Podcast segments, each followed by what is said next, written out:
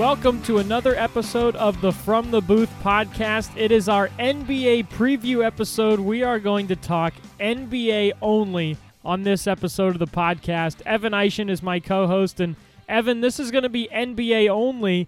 And we've got a little bit of a surprise this week as we're going to do two episodes of the podcast this week. So we'll have the NBA preview today. Uh, NBA getting underway last night with a couple of games, and then in earnest with everyone else in action tonight and then uh, we'll we'll kind of have another episode tomorrow where we where we tackle everything else going on in the sports world.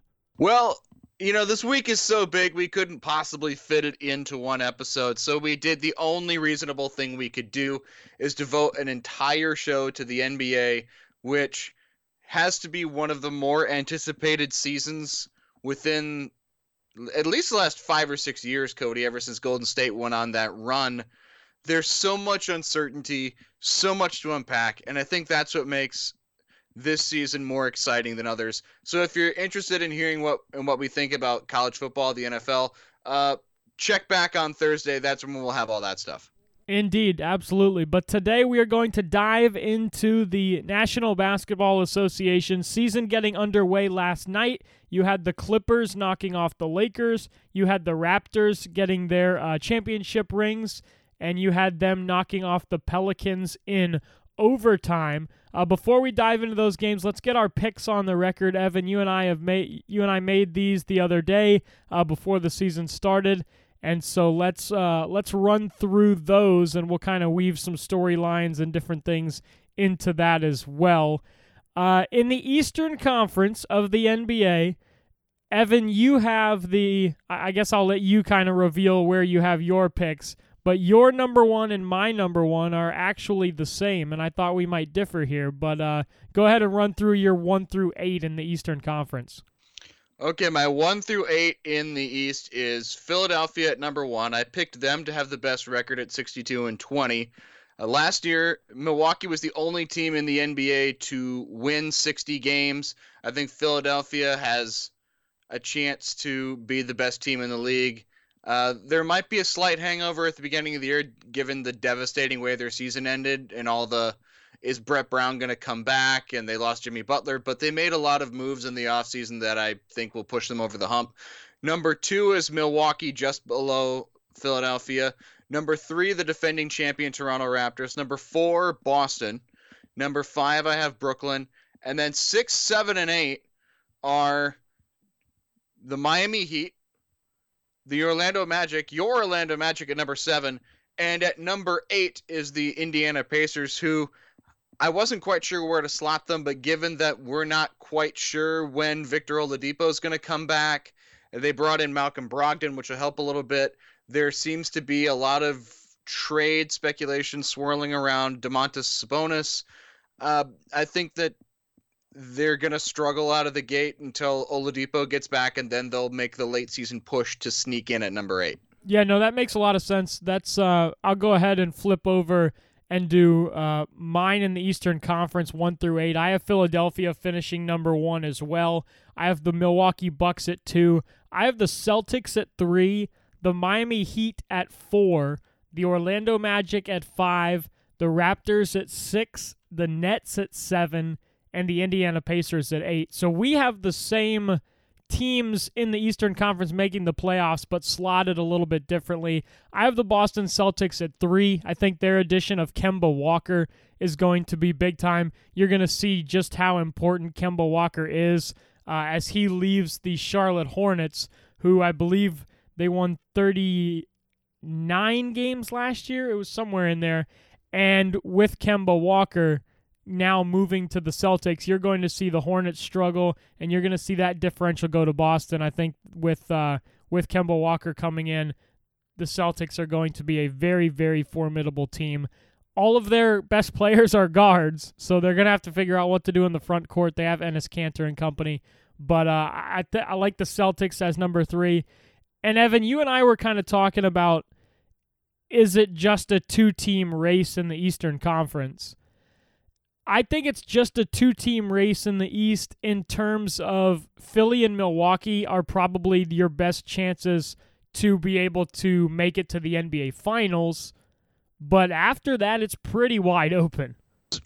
Yeah, it's pretty wide open. Uh, Toronto lost Kawhi Leonard, but they got 34 points apiece from Pascal Siakam, recent recent max guy, and Fred Van VanVleet also scored 34 points. So, for those of you who are, or I should say, that wrote off Toronto as soon as Kawhi left, they were a really good team without Kawhi, and Kawhi only played 60 games. And that wasn't the only move they made last year. They made the deal with the Grizzlies to get Marc Gasol, which gave them that veteran presence. Uh, Boston, the way things ended in Boston last year kind of soured me on them, Cody, with all the infighting and the Kyrie Irving stuff. And then Terry Rozier talked about how, how he was unhappy with his role. And, and then they lost Al Horford. Like, yes, they got Kemba and Enes Kanter and all that, but the way it ended last year, Cody, sort of left a sour taste with me in Boston. Uh, yeah, no, that's completely fair. I, and I definitely think the loss of Horford is going to hurt them. He's an extremely important player, especially defensively.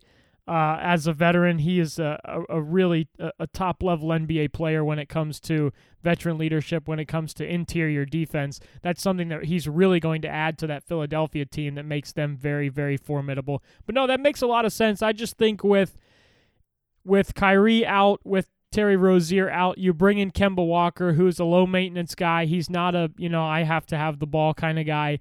With Brad Stevens, I think he's going to be able to fit kind of those pieces together and figure out how that works. But I, I definitely understand that. I mean, there was definitely a sour taste left in the mouth of a lot of people with how that ended in Boston, and I definitely think that affects.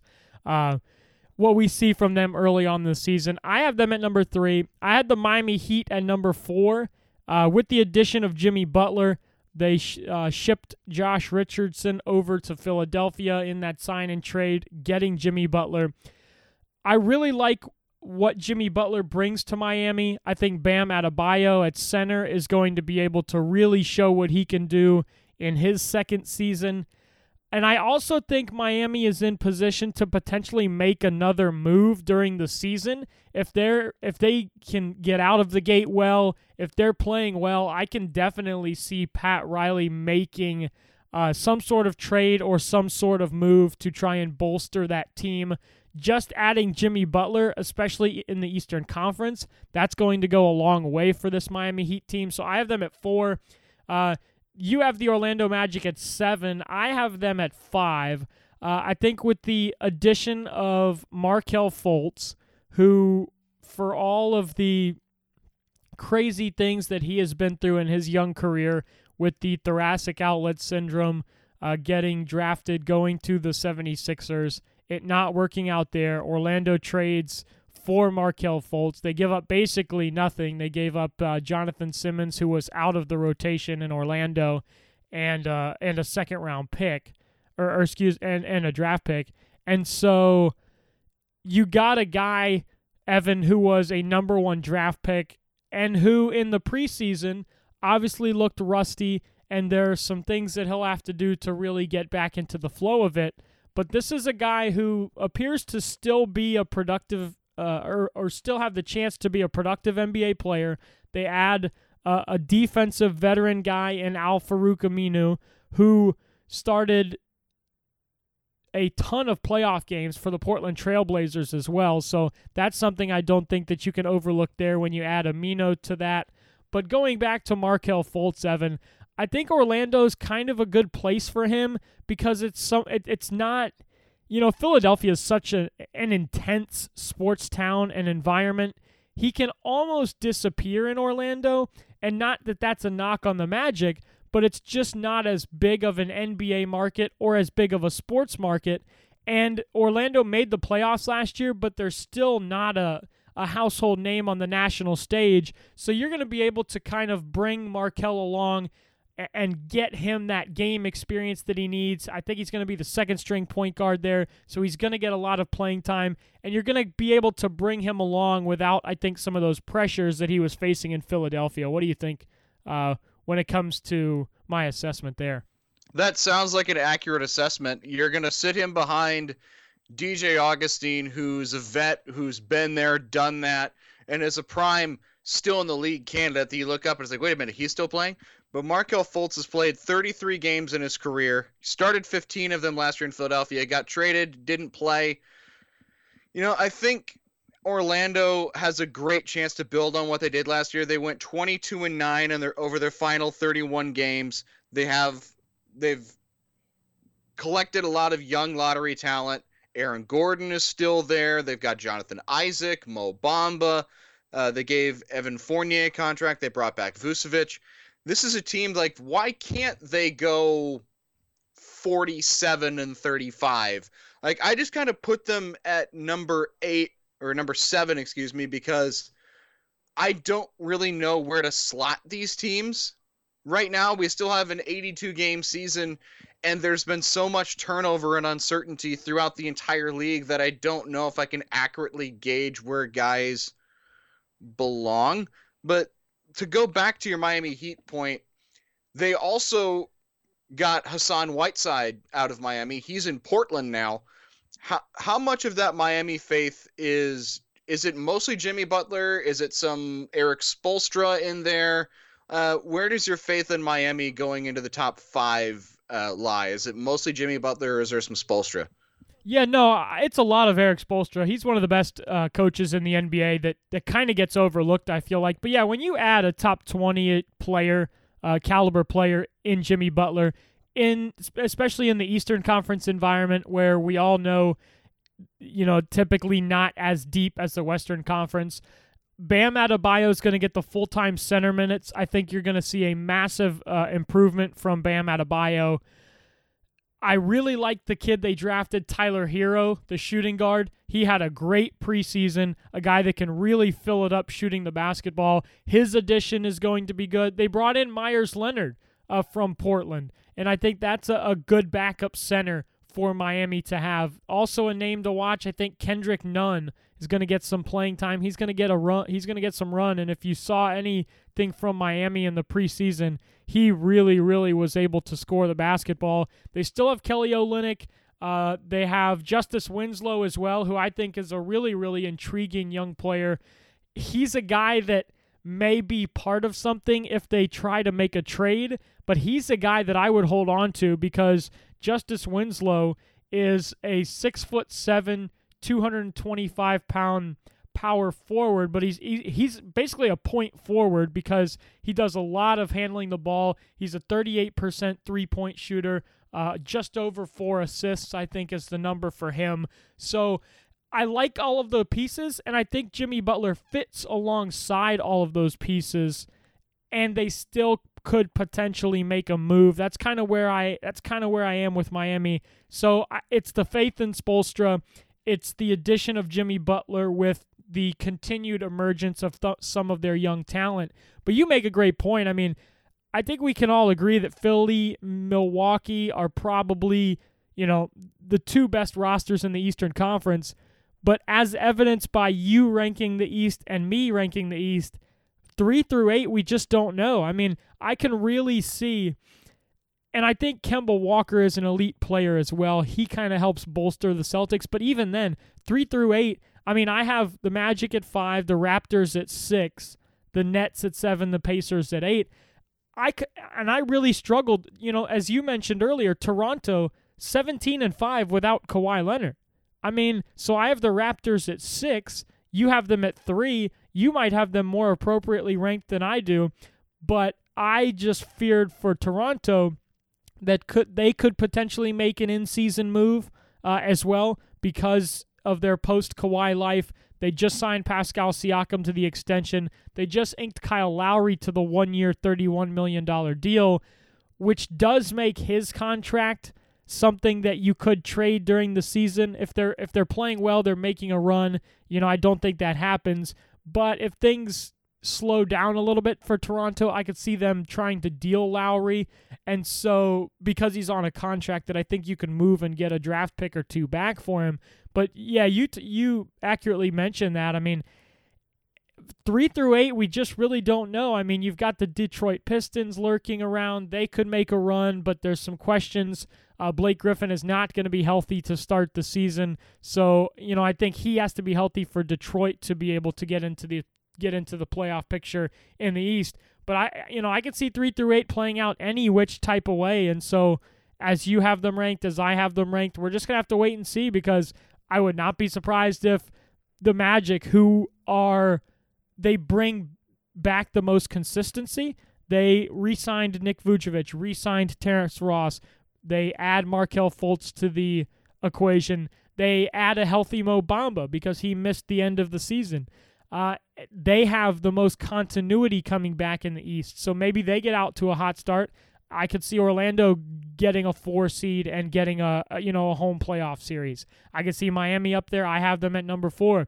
You could also see them falling down to six. I just think that grouping three through eight is going to be, you know, anywhere from that that 50 win, that 49 win mark into the mid 40s. I mean, I think they're all going to be bunched up there, and really anything can happen in the East after Philadelphia and Milwaukee, in my opinion.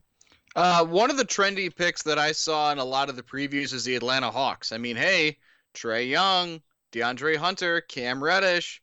Why can't this team make a leap from last year? Trae Young, you could make the argument, should have won Rookie of the Year. He didn't. Luka Doncic won it, and those two are going to be linked forever because they were traded for one another. Uh, why? I, I left Atlanta out because look, there's just way too much youth on that roster. Like a good chunk of that roster is under 22, 23 years old. And the veterans on that team are Vince Carter, who's been in the league longer than most of his teammates have been alive. and they they traded they traded Kent Bazemore for Evan Turner. They also brought Jabari Parker in, and wow, I really missed on that guy. I thought he was going to be something.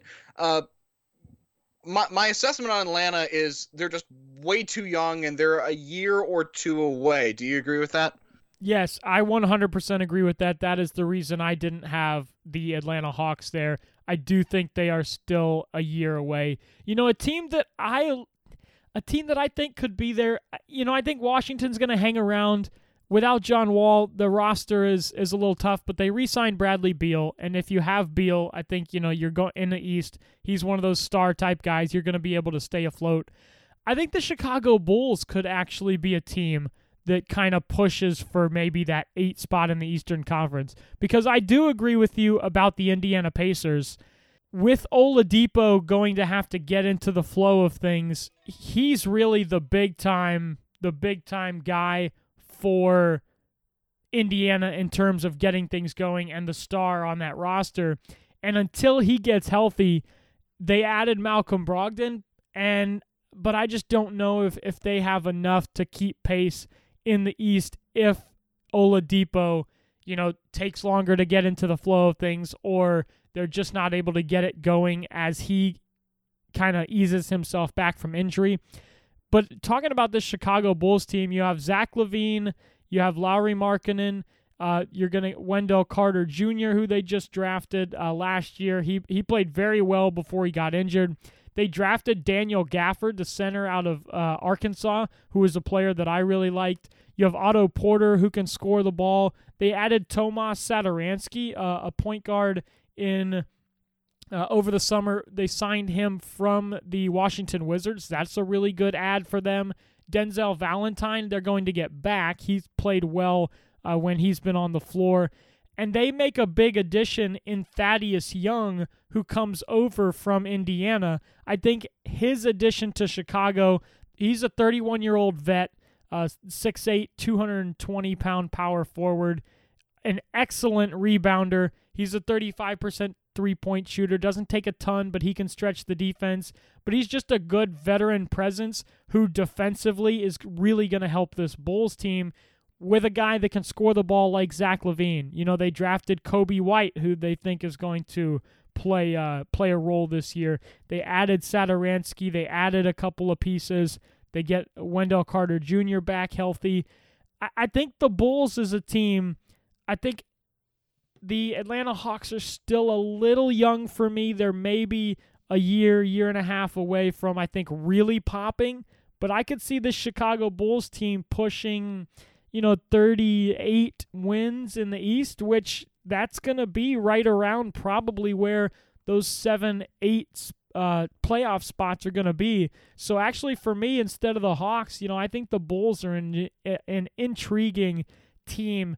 Kind of, I think that'll be in the mix for that eighth spot in the East.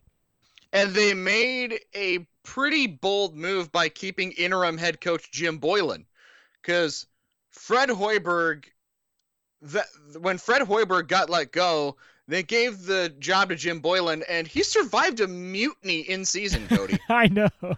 Like he was head, he was the interim head coach for maybe like a week, and the players were already were like, "Yeah, this guy isn't gonna work." But Chicago management stuck with him. It looks like they're gonna get used to him. Chicago is one of those teams that a lot needs to go right if this team's gonna break 40 wins. A lot needs to go right. Yeah, no, that's a great point. I mean, they're going to have to they're going to have to stay healthy. They're going to have to, you know, as you mentioned, they're going to have to get those breaks. I do agree with that, but I just I just I like the way that some of those pieces fit together. You've got Markkanen, you have uh an Otto Porter who can really score the ball on the wing for you. The addition of Thaddeus Young inside is really going to help those young post players that they have. So, of course, you're gonna they're gonna have to get some breaks. Everyone's gonna have to stay healthy. But if you're looking for a team kind of at that eight spot, if you're not as sold on the Pacers and you're looking at that next group, I, I think Chicago is definitely a team that can get there uh, in the Eastern Conference. So I go Philly, Milwaukee, Boston, Miami, Orlando, Toronto, the Nets, and the Pacers. Evan goes Philly, Milwaukee, the Raptors, the Celtics, the Nets, the Heat, the Magic, and the Pacers in the Eastern Conference. Uh, so we will see how the East plays out. We will also make sure we post these uh, picks this week uh, up on our Twitter account after the show so we can have those uh, on record and out there on our social media. Evan, let's slide to the Western Conference where I have the Denver Nuggets at one. I have the Los Angeles Clippers at two. I have the Rockets at three. I have the Lakers with the four seed, the Jazz at five, the Blazers at six, the Warriors at seven, and a surprise Dallas Mavericks with the eighth seed in the Western Conference. Where do you differ from me with your Western Conference selections? Well, I have the LA Clippers at number one. I I want to like the Nuggets. I really really do, but I have them at I have them at number two. Uh, the Lakers are at three. Utah's at four. Houston is at five. We agree on Portland at six. I have the San Antonio Spurs at seven because I cannot bring myself to pick against them. And number eight is the Golden State Warriors, where they do enough to get in as the number eight seed, even though Klay Thompson might miss the entire year. Uh, I put the Spurs at seven because I can't bring myself to pick against them. The Spurs have not missed the playoffs since the 1996 1997 season. Uh, to give you context on how long ago that was, uh, here are a lot of the things that we are using right now that did not exist in 1997 YouTube, Facebook, uh, this computer that I'm using right now, this microphone I'm using right now. Uh, the world has changed a lot since the last time that the Chicago, that the San Antonio Spurs did not make the playoffs, and sorry, not sorry, I can't bring myself to pick against them. Uh, talk me into why I should let why I shouldn't like the Nuggets. Uh, Nikola Jokic is getting some MVP buzz. He's potentially the best big man in the in the league. They brought back Paul Millsap, which I think was a smart which I think was a smart move. They're getting Michael Porter Jr. back. They brought back Jamal Murray on a contract extension. Um, t- talk me into this. Like what? I want to like the Nuggets. I don't know. I'm like right there on the fence, Cody. Get me over the fence and why I should like them. Well, no, that's fair. I have the Nuggets as the number one seed in the West, and I, I have them pr- at that number one seed pretty much for the same reason that I kind of like Orlando in the East. Denver brings back the entire roster that they had last season for the most part. You have some ancillary additions and subtractions, but they bring back the core of that team. Everybody is back. So early on in the season, as all of these other teams are trying to gel and figure out how their two superstars mesh, Jokic, Jamal Murray, Mason Plumlee, you're going to add Michael Porter Jr., uh, Paul Millsap, as you mentioned, Gary Harris, Will Barton, Malik Beasley. All these guys are back, and they've been in Coach Mike Malone's system. So I, I like Denver from a continuity standpoint to get the number one seed because I think pretty much everyone else after Denver in the Western Conference made a fairly significant addition with some sort of superstar or high level player that they expect to play a major role. So I like I, I like Denver a lot to be the number one seed in the Western Conference. That's during the regular season. I don't trust Denver as much in the postseason when I think it really becomes a, a, a lot of times about your star players. And I absolutely love Nikola Jokic, but in the West, you have Kawhi Leonard, Paul George, James Harden, Russell Westbrook, LeBron James, Anthony Davis, Mike Conley with the Jazz, which I think is a, an elite addition for them. You have Damian Lillard. You still have Steph Curry, Draymond Green. I mean, you rattle off the list of players. Jokic is in that in that mix with those guys, but Denver doesn't have that second guy. And that's where I like some of those other teams in the West, but I think the continuity that Denver has will get them the number one seed in the Western Conference over the course of the 82 game season because I think they'll get out well and they'll be able to take advantage of some of these teams that don't have as good a chemistry early on. But I do think that they're a very formidable team and definitely going to be, for me, at the top of the Western Conference. I have the Clippers at two. You have them at one. You know, with the we saw it last night with Kawhi Leonard, who's just an absolute machine. But with the addition of Kawhi Leonard, with the addition of Paul George, I really, really like this Clippers roster. I think all of the pieces fit pretty well together. With Lou Williams, Montrezl Harrell coming off the bench, when Paul George comes back and is healthy, he had uh, his shoulder surgeries over the uh, course of the offseason, so he did not play and is expected to miss the first portion of the season. But I, I think 10, 12 games they're looking at Paul George missing right here at the front of the campaign. But you saw what they can do. That's already a pretty talented, tenacious roster with uh, one of the guys you like. I know Patrick Beverley. So I really like what the Clippers have assembled, but again, they're kind of one of those teams that they'll have to figure out and get Paul George back up to speed and get him healthy when he's able to. So that's a team that's kind of trying to weave things together. You have the Rockets at five. I have the Rockets at three. Again, this is one of those regular season things I feel like for me. Really like James Harden. The addition of his friend, uh, Russell Westbrook that's going to make for a very, very dynamic tandem in the backcourt. Again, I think that's going to be a team that can really, really have some success in the regular season as well.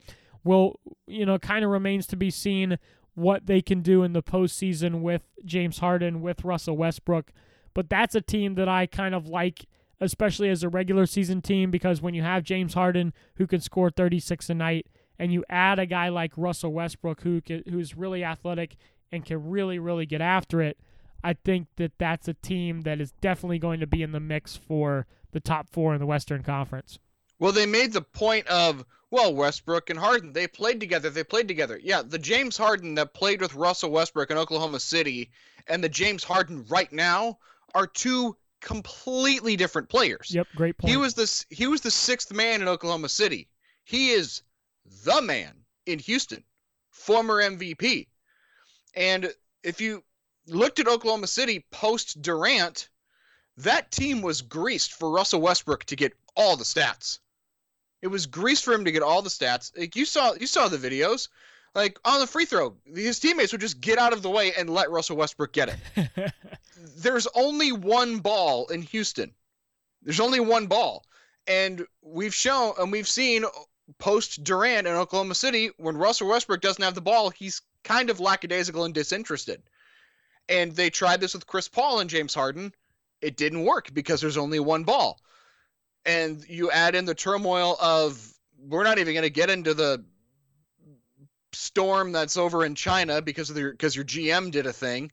Uh, Mike D'Antoni had an extension. There were extension talks that just kind of abruptly ended, so his future's in limbo. You know, the Rockets. This is one of those teams that it has to work right now. Not as drastically as the Clippers because the Clippers traded like their next seven years worth of draft picks to Oklahoma City. So for the Clippers, it better work. It's just I look at Houston and I understand the talking point of they played together, but the version of Westbrook when he was in Oklahoma City all those years ago versus the version of Russell Westbrook right now, two completely different players, and they are both high usage rate, ball dominant guys. Uh, on paper, I I don't know how this is going to work. Yeah, no, that's a great point. the The subtraction of Gerald Green, who suffered a foot injury, and they are afraid that he's going to miss the entire season. That hurts for them. A very athletic guy on the wing who can shoot threes and stretch the floor. They still have Eric Gordon. They still have James Harden. They still have Clint Capela. Uh, they have Tyson Chandler. They have Nene who can back up uh, Capela inside.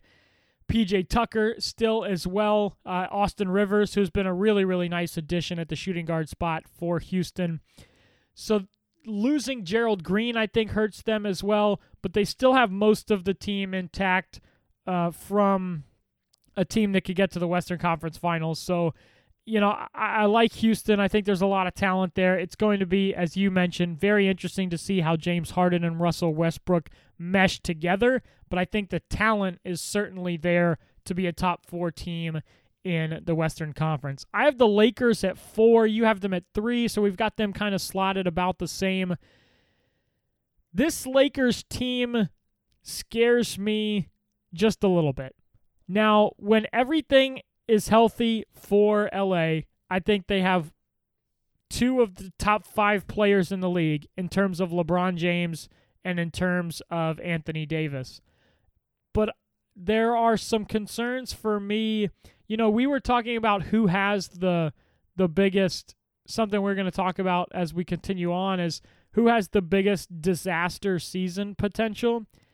And little bit of a warm take, I guess. And it's not like it's not like I think the Lakers are going to be a disaster because that's not it.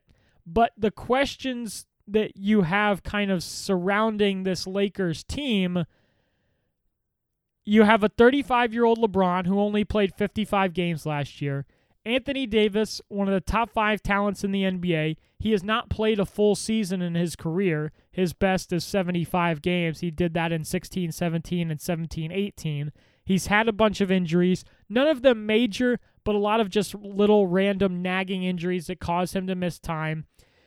DeMarcus Cousins tore his ACL again. He's out for the season, which drastically hurts their depth inside. I, I thought Cousins was a nice addition for them. Not having him is going to play a role.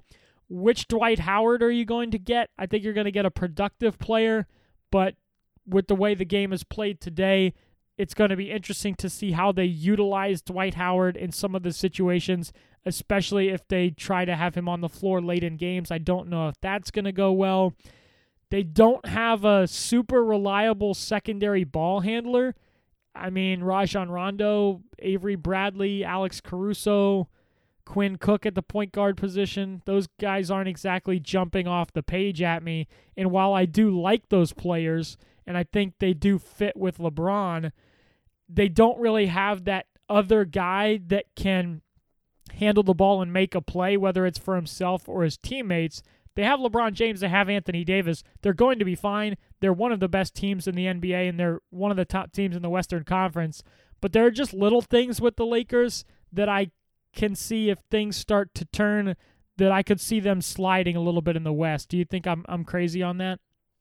No, you're not. But Cody, you left out like the most interesting part, which is all the Game of Thrones palace intrigue stuff that was going on in the organization over the summer. you had Tyron Ty- Tyronn Lue was going to be the head coach until they demanded he hire Jason Kidd. He said no. They brought in Frank Vogel, and then they also demanded he hire Jason Kidd, but they didn't want to just make Jason Kidd the head coach. So they're going to force Frank Vogel to. Ha- and then there was the Baxter Holmes piece about how out to lunch Magic Johnson was and that Rob Pelinka is a freaking moron. And then the day that they're announcing Frank Vogel, Magic Johnson goes on first take and buries the and buries the LA Lakers. And let's not forget the part where he quit on the last day of the season abruptly. And there's all these different factions within the organization of who's in Jeanie Buss's ear and who's not. Like this has the greatest season from hell potential because Frank Vogel's going to be looking over his shoulder all year because LeBron James coaches don't really have 10 years. They have more extended trial periods. Uh, you know, like how many head coaches LeBron James doesn't really have a lot of respect for head coaches outside of Ty Lue. He ran David Blatt out of town. There was the whole in Miami, he wanted Spoelstra out of there, but then Pat Riley put his foot down. It's there's so much outside noise nonsense around this Lakers team that if it goes south, it's going to go south in a hurry. Oh yeah, no, the, I, I totally understand, and yeah, I was you know I talking about on the basketball court didn't even mention all of the disaster that you pointed out uh, that has been in that front office. So very very uh, very very interesting to watch them. You know, if if LeBron and Anthony Davis are healthy, that's going to be a team that's you know top three, top four in the Western Conference. There's no doubt about that. But as you mentioned, there are some extenuating circumstances that could potentially come up for the Lakers that really make it very interesting to follow them. Uh, worth pointing out as well, Ty Lue is on Doc Rivers' staff as an assistant for the Clippers, so he is across town, adding to the intrigue of the battle for LA this year. The Jazz, I have at five, you have at four. Evan, I think the addition of Mike Conley for them is a big, big add for this team, especially in this Western Conference race. You add a bona fide point guard to this roster. I think that's kind of what they've been missing, and I really, really like this Jazz team. I have them at five. I could see them pushing as high as three if everything really works well for them. I'm a big fan of what the Jazz have assembled uh, this year, uh, extending head coach Quin Snyder as well. I really like what they've put together. There's no reason not to like what they've put together. Uh, they made a curious decision in the offseason where Derrick Favors was a really popular guy in Utah. They let Derrick Favors go and they brought in uh, Bogdanovich, who is a knockdown three point shooter. And I understand from a fan's perspective. Look, Derrick Favors was a team was a really popular guy in the locker room. Everybody liked him, but you know, I, I guess on, when you've already got Rudy Gobert, it just seemed a bit redundant. And we saw in the postseason with their rotating uh, I'm trying to find a word for it. Like the rotating, inconsistent at best point guard play with Ricky Rubio and Dante Exum, who add that to a list of a guy that we thought was going to be great but never worked out. Uh, they had a guy named Raul Neto. Now that they have Mike Conley, you don't have to worry about Utah in the playoffs because Utah in the playoffs was if Donovan Mitchell can't score, they're screwed. And when you add this much talent around Utah, and Quin Snyder, and deservedly so, is getting some early Coach of the Year buzz, is there a possibility that Utah finishes with the best record in the Western Conference? Their Vegas over under is 53 and a half, which seems really high. This is a really good team. I mean, look, you're going to have Mike Conley, you have Donovan Mitchell, as you mentioned, Bogdanovich coming over from Indiana. Bogdanovich is a bona fide three point shooter, nearly 43%. He shoots almost 50% from the floor. This is a guy who can really score the ball, stretch the defense. Uh, Ed Davis as your backup or at power forward, he could play some uh, center as well. I think that's a nice backup behind Rudy Gobert. Not a guy who's going to explode on offense, but a guy that can rebound, a guy that can go get the basketball. They have Jeff Green as well, a little bit older player but uh, a guy who can can log some minutes at the small forward spot. They have Emmanuel Mudiay. They have Joe Ingles, uh, who is one of my favorite guys, and a guy that I could see them bringing him off the bench Uh, I don't know exactly how their how their rotation's going to shake out, but you could you could get some sixth man of the year buzz with Joe Ingles if they bring him off the bench because he's a six foot eight shooting guard who can do it all. He's a, a good passer. He's a good three point shooter. He can rebound the ball as well. This is a really really talented roster, and you like I said, you add those guys, you add Conley, you add Bogdanovich to some of this young talent that they have. I think Donovan Mitchell is primed to take a step as well.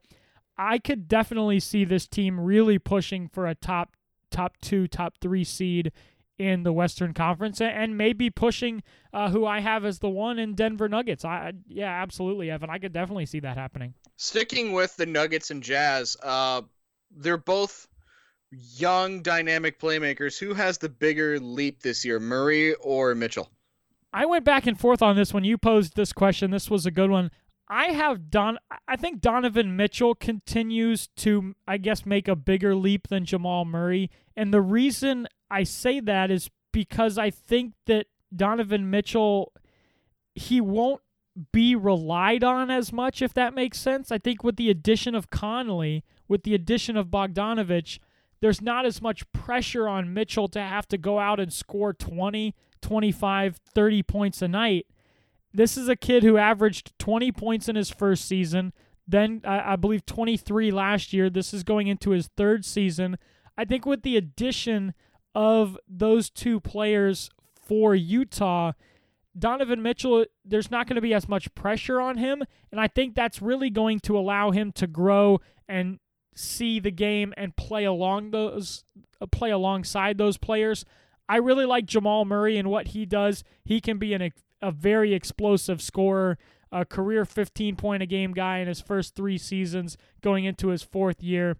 That Denver has pretty much the same team around him, so I think he's going to be a very, very successful player and have another good season.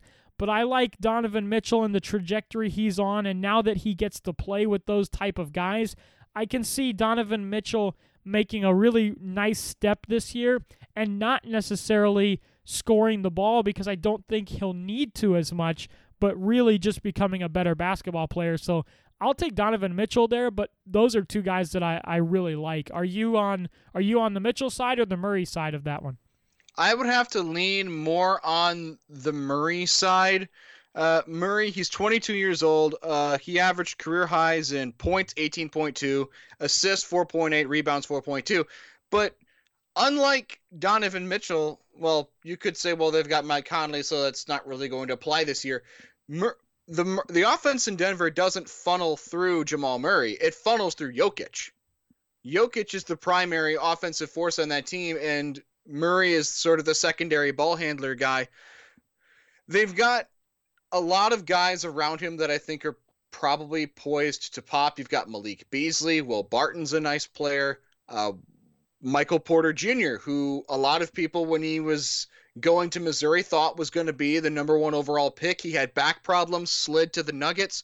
So they're getting potentially top five talent into year two if he assuming he can stay healthy and return to what he was in high school.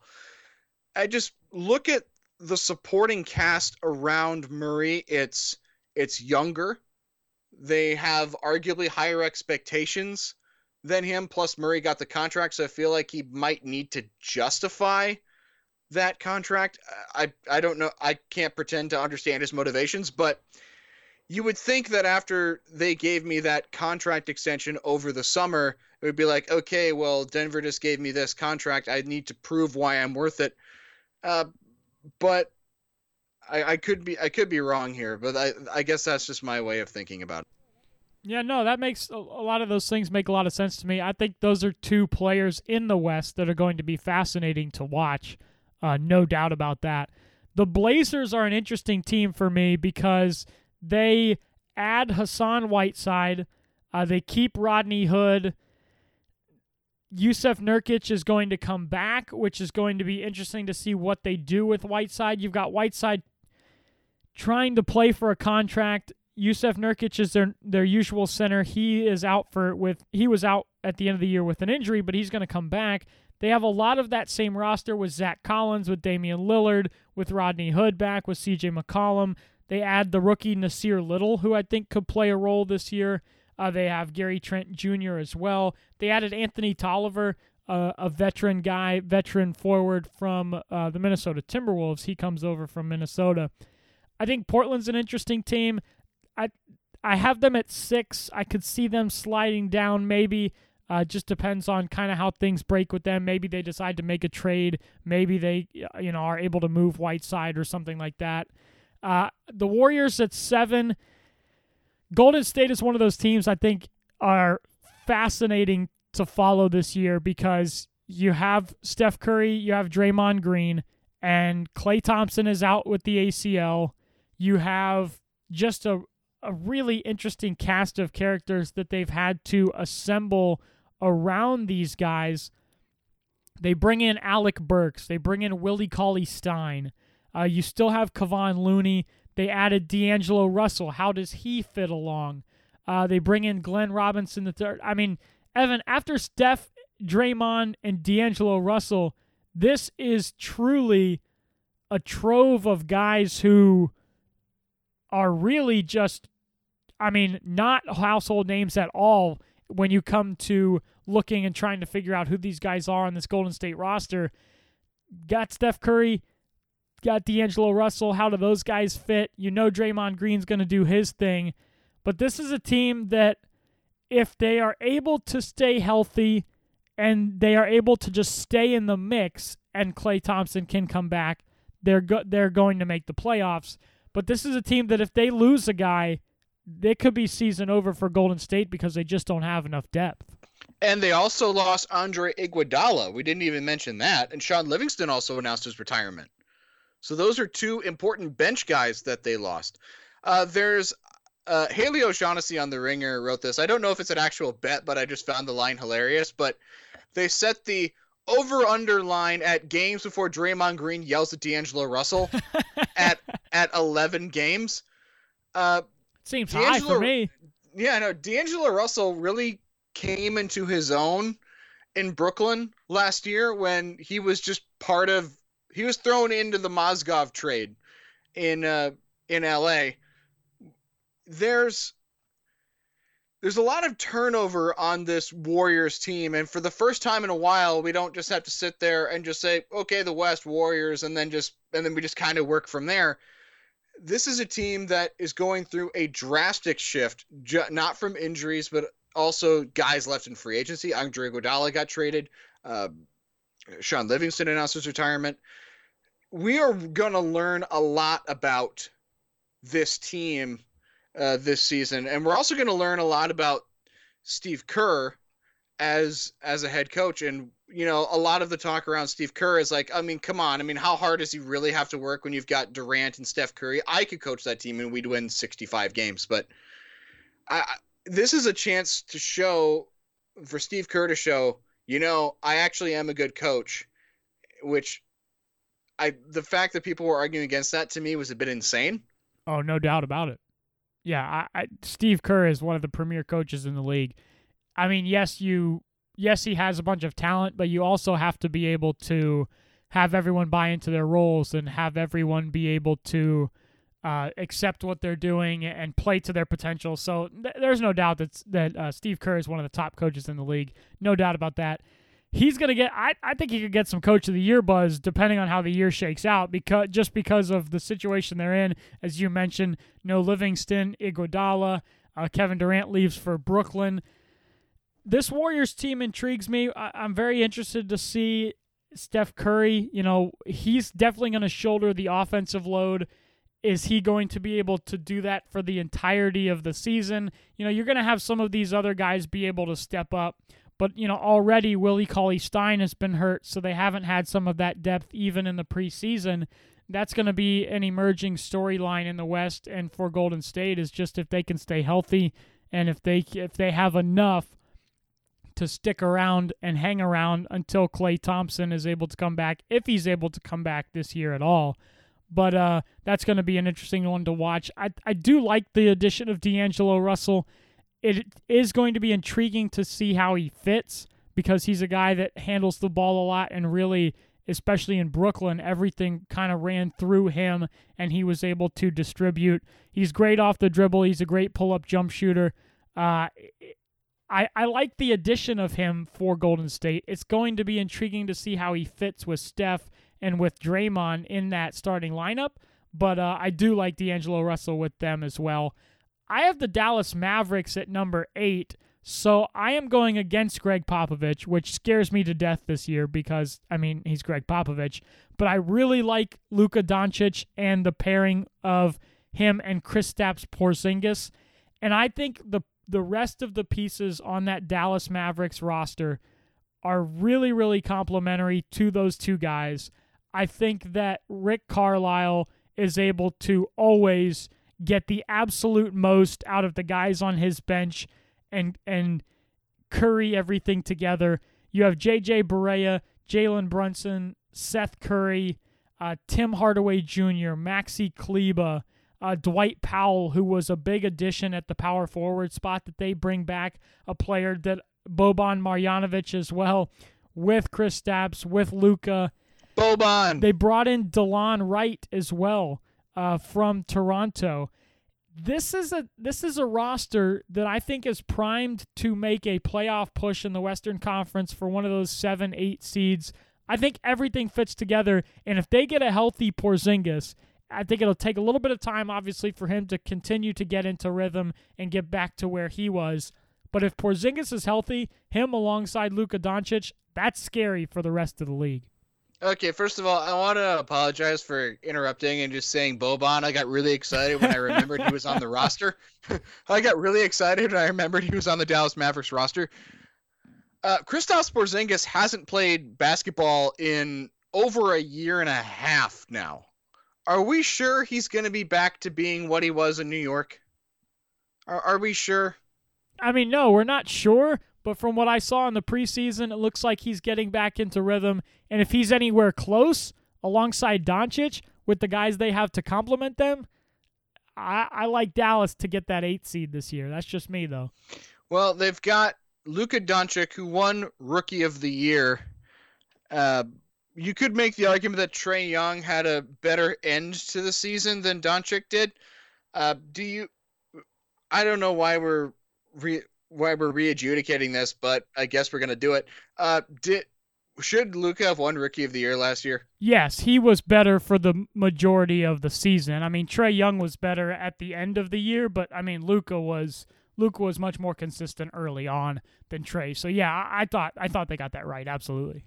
So moving on to the West and how we've shaked out the bottom of the Western Conference. Um, we both left the New Orleans Pelicans off of our of our playoff predictions, Cody, which means JJ Redick is going to miss the playoffs, according to us, for the first time in his career. Uh, what made you pick against New Orleans from going to the playoffs this year? It's a good question because you now with Zion Williamson injured, obviously that takes a big hit for New Orleans. But this is a team that they I really like what they've put together. You know, they bring in a guy like JJ Redick who is a bona fide uh, bona fide established uh, professional basketball player, professional shooter as well. He is going to be able to stretch the floor for this Pelicans team big time. They added Jaxson Hayes, Nickeil Alexander Walker, a couple of young rookies.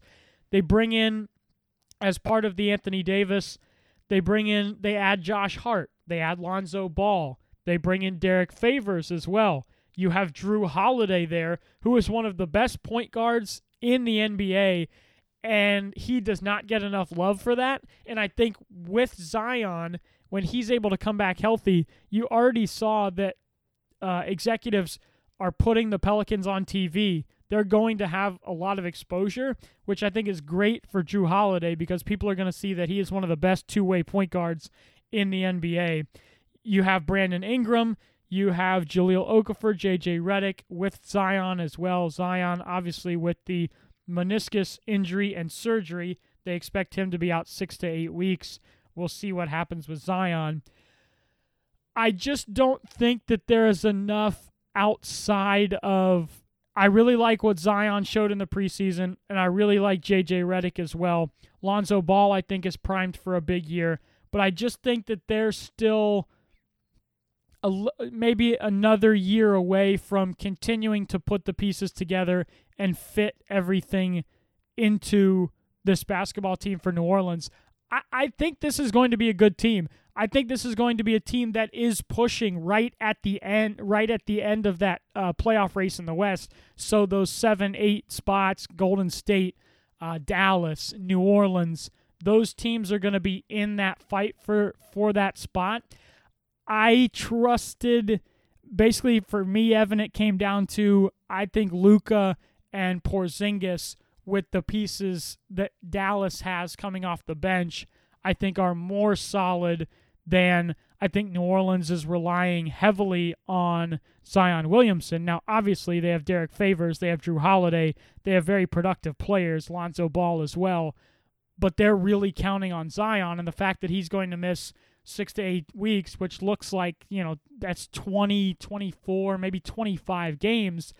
I think losing him like that at the front end of this, and I I had this predicted even before uh, even with Zion, I thought they would miss the playoffs just barely to the Mavericks.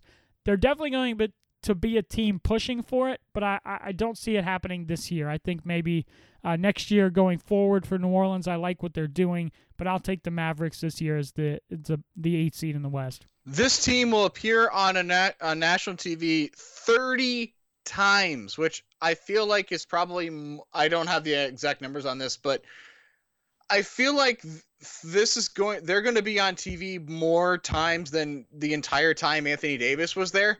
Like oh, absolutely. Every, everybody knew Anthony Davis was a good player, but nobody cared because he was in New Orleans.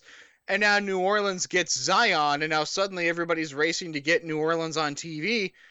Uh, I guess we can segue this into our awards thing where it sounds like – everyone has just decided that Zion is going to be rookie of the year, and it doesn't matter how many games he's missed. He's still the overwhelming favorite in Vegas, even after the six to eight week injury. Like the, the last player in a non-lockout season to win rookie of the year playing less than 60 games was Patrick Ewing, who played 50 games in the 1985-86 season. Kyrie Irving and Vince Carter won Rookie of the Years when they played 50 and 51 games, but those were all lockout shortened seasons. So, for the purpose of this exercise, Cody, uh, Zion is banned. He is not. We are not allowed to pick him for Rookie of the Year because that's way too obvious. My Rookie of the Year is R.J. Barrett, and here's why. Uh, go look at that New York Knicks roster. Who's going to score points for this team? They're going to need R.J. Barrett to do pretty much everything.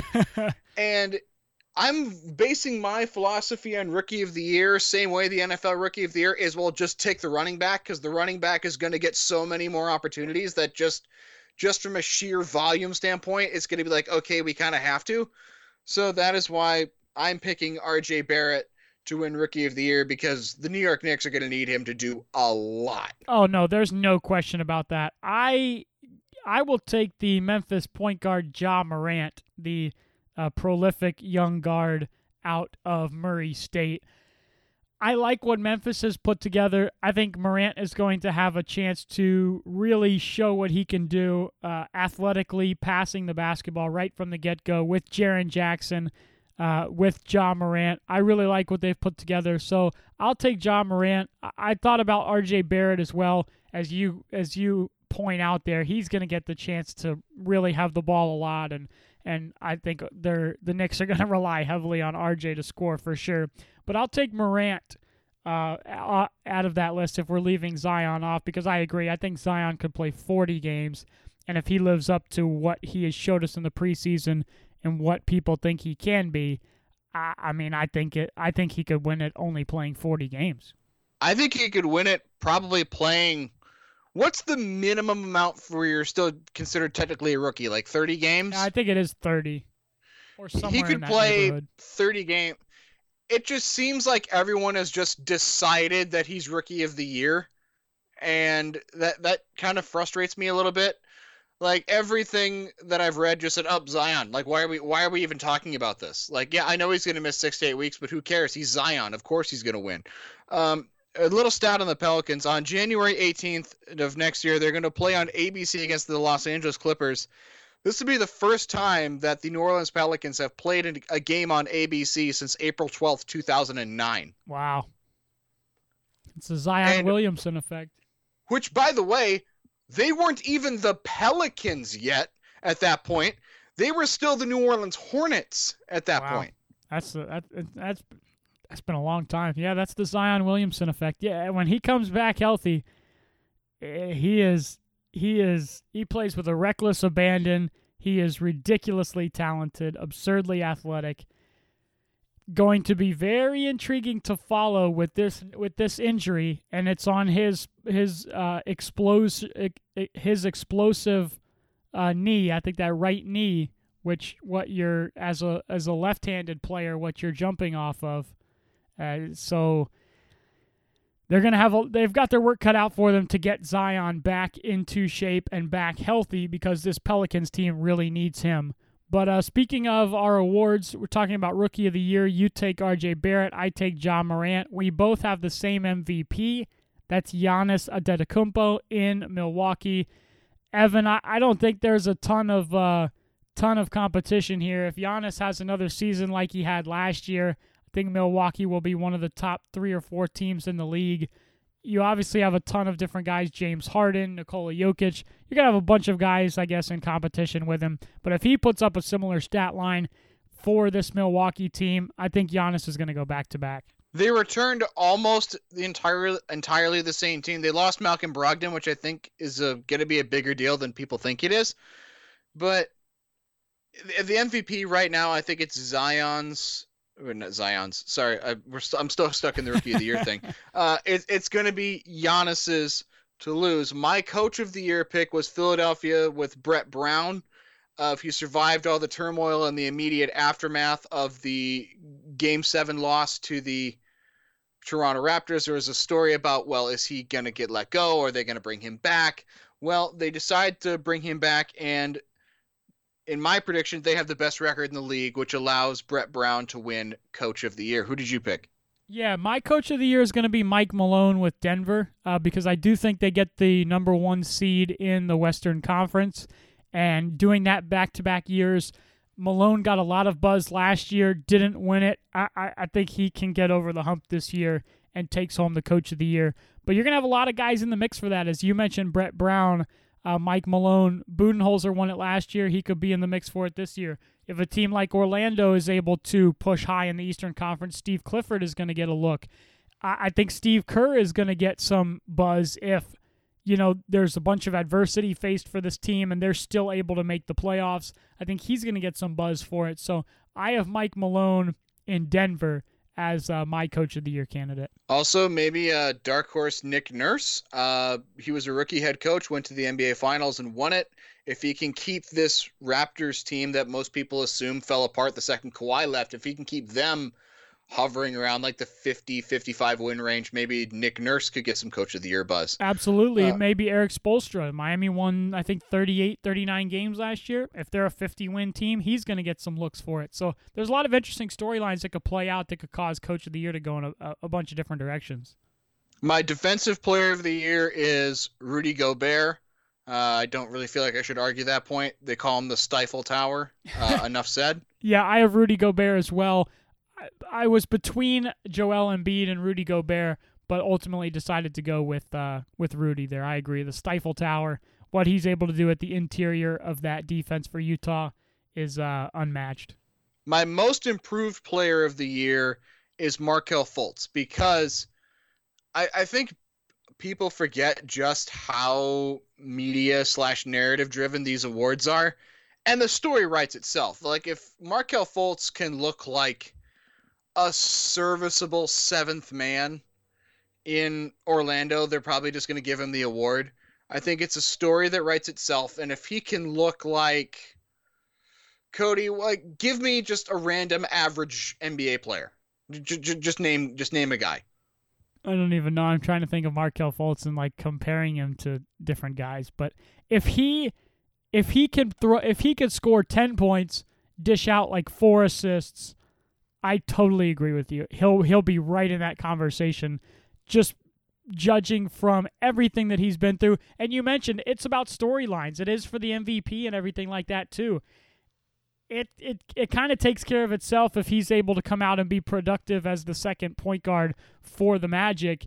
If he comes out and goes, you know, 10 11 points, you know, a steal, uh, three or four rebounds, three or four assists, it might be his to lose. Uh, I'm trying to think of like uh, I, I can't think of them. The only ones that come into my mind are guys who've been in the league for a long time, and it would feel like insulting to Markelle Fultz to, to compare him to. Uh, for sixth man of the year, Lou Williams. He's won. He's won two years in a row. I'm just going to run on the principle of okay, yep, Lou Williams. He's won the last two years in a row. Until somebody else knocks him off, he's just going to be my pick forever. It's the uh, the Lou Williams Award it's going to be interesting to see with the Clippers. You know, maybe they stagger Kawhi and Paul George sometimes. So I think Lou Williams is going to be obviously in the mix for that sixth man award. I think there's a whole grouping of guys that you're going to see there. You're going to see Lou Williams, uh, Spencer Dinwiddie. You're going to see uh, potentially Joe Ingles. You know, if the Jazz bring him off the bench, that's going to be a guy that is uh, is going to be in the mix. For sixth man, I have Terrence Ross in Orlando, and here's why. Terrence Ross hit 217 threes last year off the bench. He was the only player in NBA history to hit that number of threes, hit 200 or more threes off the bench without starting a single game. Wayne Ellington has the record with 227 threes. That was, I believe, in 2017 2018 but Ellington started a couple of games for the Miami Heat. Ross went 217 all off the bench. Terrence Ross, I think, is the perfect second unit scorer type of player for Steve Clifford and his offense. I thought he should have gotten sixth man of the year buzz last year and did not get very much at all. I think Orlando is better this year. I think they get a little more national attention, and I think Terrence Ross gets some deserved love for being a guy that could come in and absolutely take over a game, much like Lou Williams does, just different facets. Terrence Ross with the three ball, Lou Williams with the crafty scorer mentality. I think Ross is going to be a guy in that conversation, but again, it is a loaded field for sixth man. Terrence Ross, Lou Williams, Spencer Dinwiddie. You're going to have a ton of guys in the mix for that award. Of course, the guy who used to work for Orlando picks the Orlando guy. Shocker, shocker. no, it, it, well, and and my most improved player, I battled with another Magic player for most improved, but uh, in Jonathan Isaac. But I went for Bam Adebayo in Miami. What this guy did last year in limited action bes- uh, behind uh, Hassan Whiteside, this is a ridiculously athletic kid for the Miami Heat in Bam Adebayo. He's going to get the full time center minutes with Jimmy Butler. He's going to have a lot of room to roam around and work. This is a guy who I think we're going to see a really, really big step for Bam this year. Six foot nine, 240 pounds. Uh, he's from New Jersey. He played at Kentucky. He was uh, second team All SEC in 2017. He was SEC All Freshman team. This is a guy who last year uh, he played in 69 games. He averaged almost seven points and five and a half rebounds. He's going to get the lion's share of the work at the center spot for Miami. And I think you're going to see a big season from Bam Adebayo. Is going to take a big step for that Miami Heat team. You know, I wasn't being like remotely serious about picking on you over the Terrence Ross. No, thing, no, right? I know, I know. I, I'm telling you, I struggled with Jonathan Isaac for most improved player because he's another guy, a very young player in the Eastern Conference, much like Bam Adebayo, who I think is primed to take a really, really big step this year for that Magic team. So there's a couple of Magic guys that I think if they're able to obviously they need to be towards the top of that Eastern Conference to get the kind of love that some of the other guys do. But I think there's a real possibility that you're going to have some of those guys really in the mix uh, for some of these awards come the end of the year. We talked about in the spirit of Halloween. We talked about who would have the who would have nightmare season potential. who has uh, who has the biggest? I'm trying to find a word for this, but who has the biggest overachiever potential? Let's go with that. Overachiever potential. I okay, so in the East, I think your candidates are that four, five, six spot that I have: Miami, Orlando, and Toronto. The continuity that Orlando has, bringing back most of their roster, Miami's addition with Jimmy Butler. If they go out and make another move, they could really, really push up in the Eastern Conference. And Toronto, we talked about it. They were 17 and 5 without Kawhi. They got the win last night. This is a very formidable team with Pascal Siakam, with Kyle Lowry, uh, Fred VanVleet. They still have Marc Gasol, OG Anunoby. This is a really good Toronto Raptors team still. I think they could be an overachieving team. That whole grouping right there in the middle of the East, I think has a chance. Any one of them, if things break the right way, could push up to that maybe three seed in the Eastern Conference. And then if we're talking in the Western Conference, I would probably say like the Jazz, you know, I could see them, you know, they're probably projected somewhere in the 52, 53 wins. You know, everything goes right for Utah. I could see them pushing up towards Denver uh, as a top seed in the Western Conference. I think their starting five, their their core seven or eight guys are that good. But uh, I think those candidates are going to come in the Eastern Conference and right in that middle of the pack Miami, Orlando, Toronto. I think you're going to see some surprising stuff from those three teams, and, and you're going to have maybe one of them really, really push up towards the top of the East and surprise a lot of people.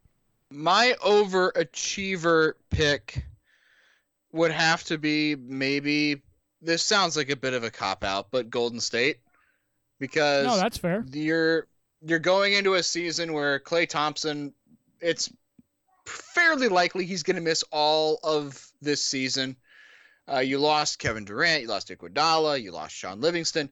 If if this Golden State team can finish 48 and 34, for example, like get close to 50 wins, they're like, wow, okay, they're, they're okay, maybe this roster wasn't as top heavy as we thought, but to stick in the but my pick in the Eastern Conference for who has overachiever potential, uh, maybe maybe Philadelphia because I have them getting the having the best record in the league. They won 51 games last year. I think they're going to go from 51 to 62, and this is the year where Ben Simmons shows that he can shoot. Oh boy, that's a bold prediction.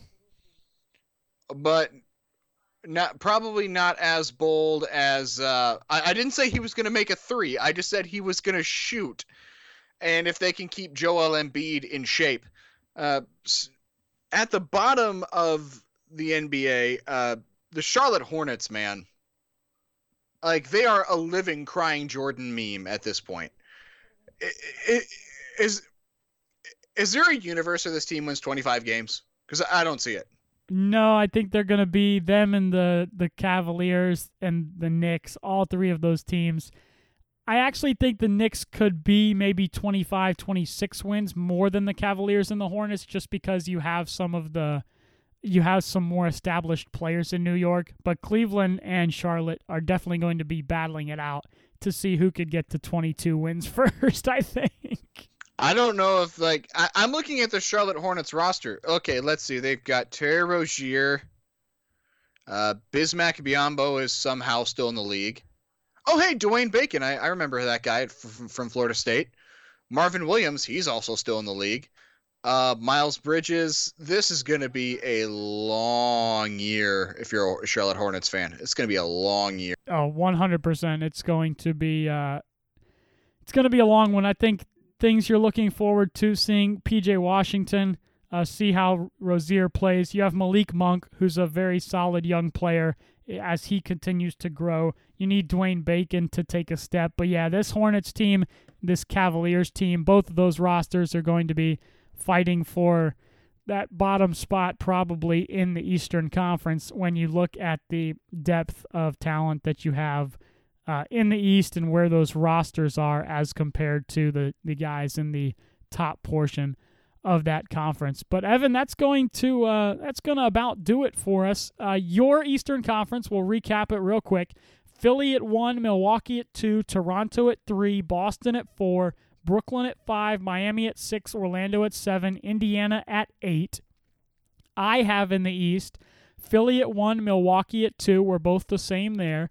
Then I have Boston, the three seed, Miami, the four seed, Orlando, the five seed, Toronto, the six seed, Brooklyn, the seven seed, and Indiana as the eight seed. In the Western Conference, you go Clippers, Nuggets, Lakers, Jazz, Rockets, Blazers, Spurs, Warriors. You have the Spurs in. I leave them out. I go Nuggets, Clippers, Rockets, Lakers, Jazz, Blazers, Warriors, Mavericks. And then we both have Giannis as the MVP. I'll take Ja Morant. You'll take RJ Barrett. I'll take Terrence Ross for sixth man. You will take Lou Williams. We both have Rudy Gobert. You have Markelle Fultz, most improved player. I have Bam Adebayo. You have Brett Brown as the coach of the year. And I have Mike Malone at the coach of the year. I'm really excited to see how this plays out. We will post these uh, predictions on our Twitter account as well. Evan, as you mentioned at the top, there is a lot of interesting basketball to watch this year.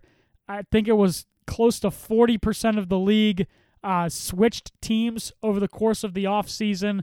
You've got a hell of a list of duos in the NBA when it comes to Anthony Davis, LeBron James, when it comes to James Harden and Russell Westbrook, when it comes to uh, who else are we talking about? When it comes to the Damian Lillard and CJ McCollum, when it comes to Steph and Draymond Green, Russell as well, the Clippers with Kawhi, with Paul George. There's a lot of interesting dynamics in both the Eastern Conference and the Western Conference this year.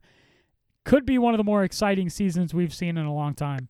I hope it is. I really hope it is. There's a lot of there's a lot of things to watch, a lot of teams to watch out for.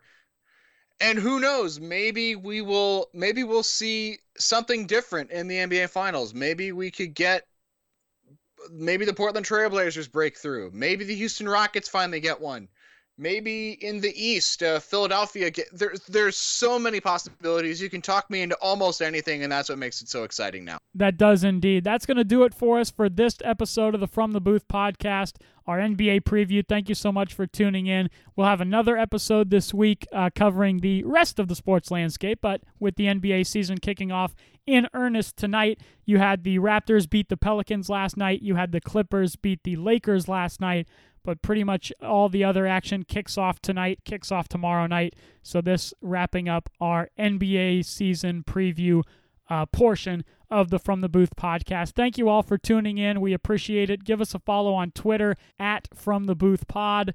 Uh, to listen to the show, head over to uh, wherever you get your podcasts Apple Podcasts, Spotify, uh, TuneIn, Stitcher, pretty much anywhere. iHeartRadio, we're on there as well. Look us up, subscribe to the show uh, give us a listen.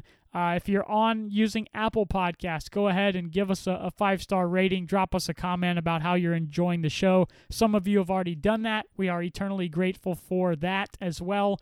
And we hope that the rest of you will jump on, give us a rating, give us a, a comment. That helps us out in the rankings and all sorts of those things that I always say that I don't understand and continue to not understand how those work. Uh, that's going to do it for us. For me, Cody Clark, for my co host, Evan Eischen our guy Tony Huynh for the awesome podcast artwork, the logo to get us started. We shout him out every week in appreciation for him helping us out.